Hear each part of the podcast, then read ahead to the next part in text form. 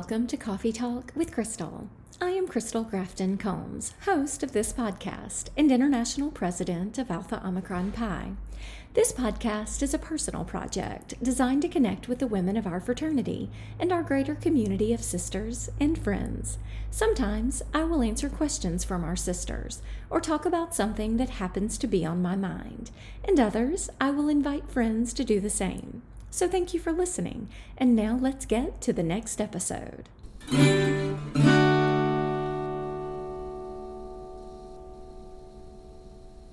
Welcome to the podcast, Aly. How are you?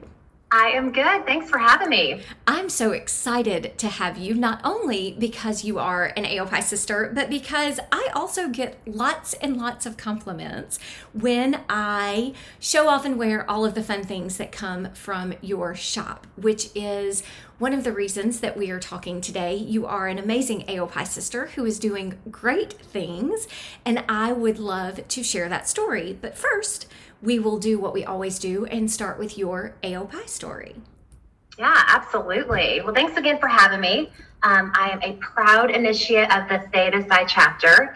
Um, 2003, the fall of 2003, I was initiated. And what's funny is my whole family is Greek from my dad, my mom, grandparents, aunts, uncles, sisters. We all are connected some way in the Greek community. And, you know, when we would do um, college visits, my mom and dad always made it a point to drive past the Greek houses or the Greek community to show it off because it was so important in their life that they wanted it to be a part of our lives. But never did they direct us one way or the other. They just thought it was a great place, especially for going out of state for me, uh, for school, that it was a great place to just have that instant friendship and that instant kind of sisterhood um, away from home. So um, was involved with AOPI did many different um, positions, and then even as early as just last year, um, I just um, or, or, as early as my, I guess, I guess when I graduated, seven years after I was the advisor for Phi Upsilon's recruitment. But because of the boutique, I had to kind of step away for a little bit. So, but I hope to get back volunteering here soon. Well, I feel sure that they will welcome you with open arms. So that is yeah. super exciting. Let's talk about the boutique. So yeah. you have the Leopard Hanger Boutique. Did you always know that you wanted to work in fashion? Um, some aspect of fashion, yes. So in high school, I worked after school in a local boutique, and then college, when I would come home on breaks, um, I would work back at the boutique. And I did everything from you know the customer service, but then I started to learn the visual merchandising. You know how to do the layouts of the store. Um, one of the boutique owners at the time took me to market, which was really exciting. I learned about different vendors. Um, I learned all the, you know retail and wholesale pricing. So I learned a lot of the behind the scenes, and I thought that was really cool. But it was wasn't something that I went to school for. So I continued to go down my path of what I went to school for and, you know, graduated college and have been, you know, working a full time job for 13 years at my current company, also while maintaining opening this boutique a couple years ago. So I knew at one point I wanted to do it, I just didn't know when. So let me ask you this what is your current career versus what is all things leopard hanger? Yep. So I have been working for a company called One America Financial Services, and I'm a meeting and event planner. So I do all of our incentive um, sales meetings, all of our um, kind of like educational and training meetings and events. So I get to travel the world. I get to travel um, domestic, international, and then we get to do a lot of events. So it's a fun time. I really enjoy it. Um, and then, addition to starting the boutique a couple years ago.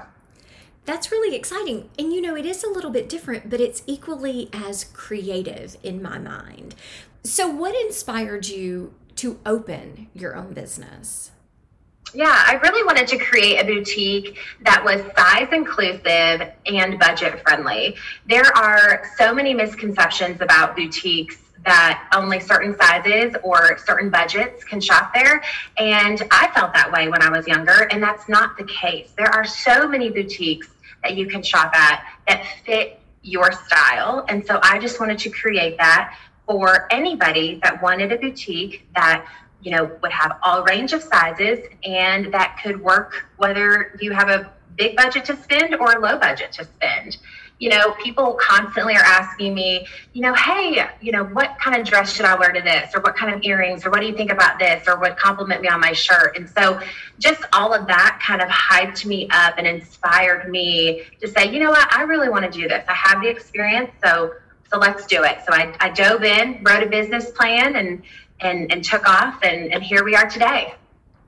What has been your biggest challenge as you have you know, we all have business plans, and inevitably at some point they get thrown out the window because life just never quite seems to follow that plan. I would love for you to share what has been your biggest challenge, but then also your greatest accomplishment as part of this process.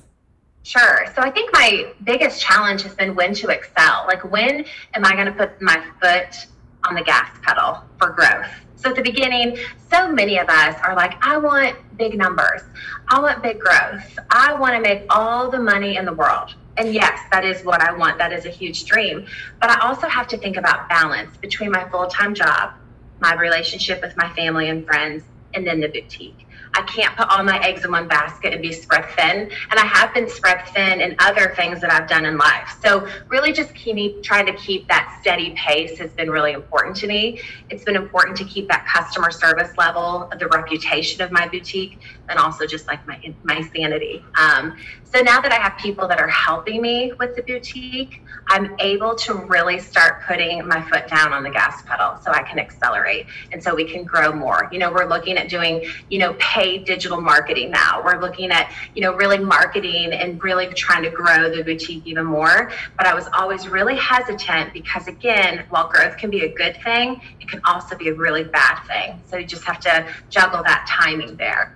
Now, for people who don't understand the difference between sharing your information on social media and with your friends and paid digital marketing, if I understand properly, that is a big leap. Like, that's not only is it a financial investment, but then you have to be able to support it with the inventory and able to sell the products because you don't want to drive someone to the site and everything to be sold out, right? But right, that is correct. That is absolutely correct. So there is a difference between that and yes, the financial impact, and then as well as just make sure you make sure you maintain that inventory, um, but also that service level because once you start growing, you know, response time to inquiries about sizing, customer service issues, or whatever, you have to be able to um, beyond that and and get back in a timely manner. You know, you know the speed of the internet. If something doesn't open, the browser doesn't open, how frustrated do we get? We click out of it. And that's what we don't want at the boutique. We don't want somebody to just give up because they're having an issue. So I have to make sure that I'm backing that up with the people, um, the finances, the inventory to make sure we're successful. And so, your greatest accomplishment in the midst of all of this?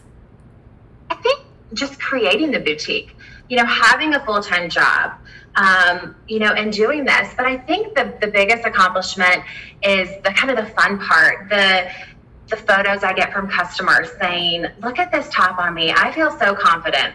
I love that I was able to afford this really cute shirt, you know, it was $40 or whatever the price would be. You know, that makes me feel so good. The power of just the word of mouth of growing my business has been so big. So that's what I love. You know, no message that ever says I love my stuff will ever go. Just it's it's a good feeling. I love it. Every single one of them is important to me, and that's been my biggest accomplishment is making others feel good. I love this. You know, and there is, in especially this past year, when we have been in a time that everything is yoga pants and a blouse on top as the world begins to come back together, there is a real opportunity to dress up and feel good, right? I love to dress up. I love to play in makeup and wardrobe, and it it really is about what makes you feel fabulous. And I love that this is what makes you happiest in what you do. But let's talk about one of the newest things you have launched as part of your boutique, and that is your app, which I have downloaded and love because I ah! am not the girl that's on social media all the time. I try to pop on a couple of times a day, wish some friends happy birthday, check in on people, but then inevitably I have missed a live presentation or I've missed where you can go in and, and, mark sold and put your size and these things kind of scare me just a little bit. so when you launched the app, that was 100% speaking to me. Talk to me a little bit about that process. Yeah, well, we're excited you downloaded the app. So this is new. So we just got the app about three months ago, so the beginning of 2021. And you're, you're right. You hit it right on the head. We are so addicted to social media. A lot of us are on it, and we're attached to our phones, which is huge. But when you open up social media, you are just inundated with so much that you have to constantly scroll.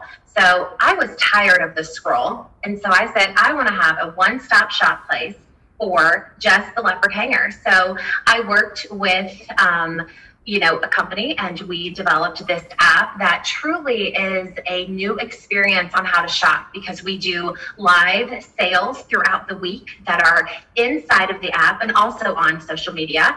Or you can just shop and it's just a couple clicks slide a button and then you've made a purchase. So it's pretty easy.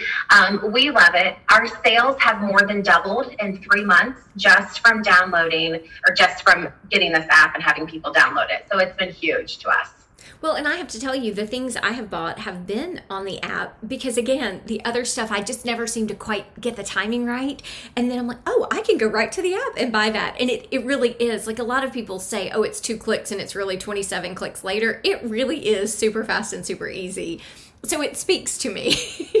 Great. We love hearing that. I always tell people it's so easy, just download it and then you don't miss anything. You can set up the notifications for stuff and everything's embedded in there and truly you can check out, you can find something you like and check out in under a minute. It's awesome. I love it. I love this. Now, let's talk about you've been through quite an adventure these last couple of years. You have launched this business, you are moving toward what people call scaling in an industry. You now have an app. Like these are all really big things. What advice would you offer to someone who may be interested in opening their own online business? Right. I think the biggest thing I mentioned earlier was was developing and writing that business plan. I think I wrote it and readapted it and changed it and edited it at least seven or eight times. It's just it's just important to see because we all have these great ideas. I mean, Sara Blakely, who invented Spanx, says everybody in their lifetime has come up with at least one or two million dollar ideas.